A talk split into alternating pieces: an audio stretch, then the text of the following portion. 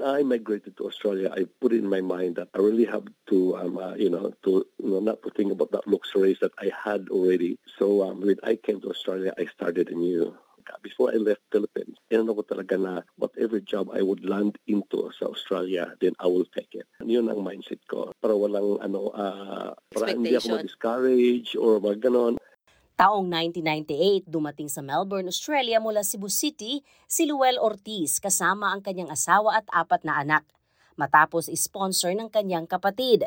Kwento niya sa SBS Filipino, kinalimutan niya ang kanyang naabot sa buhay.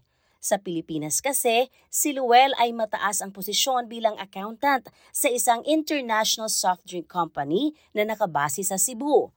Kaya ang ako mong God, I'm not really being selfish. Want to come to Australia para sa akong mga anak and then bahala na if I'll start anew because pwede man ako na siyang ma-develop ang akong kagalingon.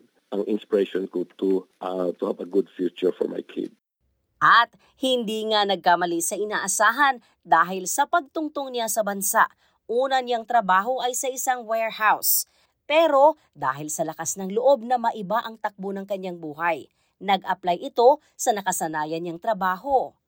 So nag-work ko ng, ng, ano, ng uh, store person for two months Mm-mm. and then um, after that, nag-apply ko sa Coca-Cola and luckily I was accepted. Umabot sa labing limang taon sa serbisyo si Luel sa naturang kumpanya. Na-promote din ito pero may mga nagbukas na oportunidad sa kanyang buhay. A friend of mine came from from uh, from Philippines. He's a um, vice president of a ano, of a shipping company in Philippines. Invited me to open up a business like a cargo forwarding business, like a balikbayan. Naisip ko, um, if I continue working, I only earn a fixed amount of money. Uh, all the the hard work and effort that I've done only goes to the company. So sabi ko, all right, okay. So after 15 years, that that's long enough to work as a uh, you know as an employee. Sabi ko, okay, okay, I'll I'll do that business. So kaya yun hanggang ngayon nagbe-business na ako. So since 2004, I opened up the ano the Plus Cargo business. Isa din sa nag-udyok sa kanya na buksan ang ganitong negosyo dahil sa kanyang sariling karanasan. tanan-tanan tayo, uh, all of us talaga, that's our culture. Wherever it is, wherever we are in, in, in the world, talagang our thinking natin is magpadala tayo sa mga relatives natin sa back to the Philippines. Nagpapadala din ako sa Pilipinas. And um, um, but then though, I had problems. So with, with that, sabi, na, nasabi ko na, na ano ko din sa isip ko na, um, all right, why would I uh, not open up a business similar to, similar to this? Uh, giving the opportunity of my friend to open up the business here and uh, he will help me over in the Philippines. And then I, I made sure na yung business ko na ito is na talaga makakatulong Mula sa isang container van na may lamang 150 hanggang 160 na mga cargo boxes papuntang Pilipinas. Ngayon may average na 1,000 boxes na sa isang buwan. kasi yun naman talaga intention ko eh. Firstly to myself na kasi na-experience ko na hindi maganda yung ano, na, na, na yung pinadala ko, hindi maganda, mat- matagal dumating, ganon. Yung, yung experience na yan, yun ang nakapaano sa akin, nakapa-encourage sa akin talaga na to work harder na hindi na ma-ex- ma-experience yung na-experience ko dati.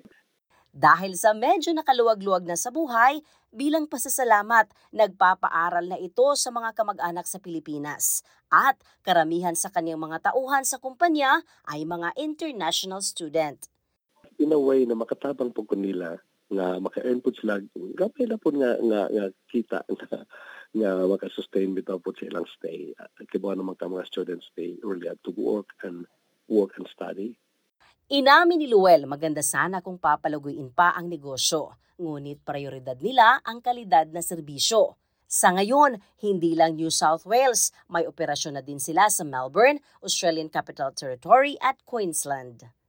I-continue ko pa rin na, na yung mga boxes as FDR mine na ako ang nagpadala noon. As to um, expansion, um, not really. Pero um, hanggang sa kaya ko lang talaga. Oo. If, if there's a, uh, a need talaga na I have to expand, then I really have to look at it properly na hin- hindi maapektuhan yung servisyo ko. Ayon sa Bureau of Statistics, sa ngayon nasa higit 400,000 ang mga residente ng Australia na may dugong Pinoy. Ito'y 1.6% ng kabuang populasyon ng bansa. At sa isang ulat, ang pagpapadala ng balikbayan box sa kanilang mga kaanak ay paraan ng mga Pilipino para patuloy ang koneksyon, pagmamahal at suporta sa kanilang mga pamilya sa Pilipinas. Samantala, pahabol na payo ni Luel sa mga kababayang kakasimula pa lang ng buhay dito sa Australia. Magtalaw sa anya kuan lang na trabaho, ay di lang tamo pili og trabaho, nya tigom lang usa. So and then uwahay lang sa ng mga luxury. And then later on maka makaluling hayaw na mo. You can you can uh, really enjoy and travel. Sheila Joy Labrador para sa SBS Filipino.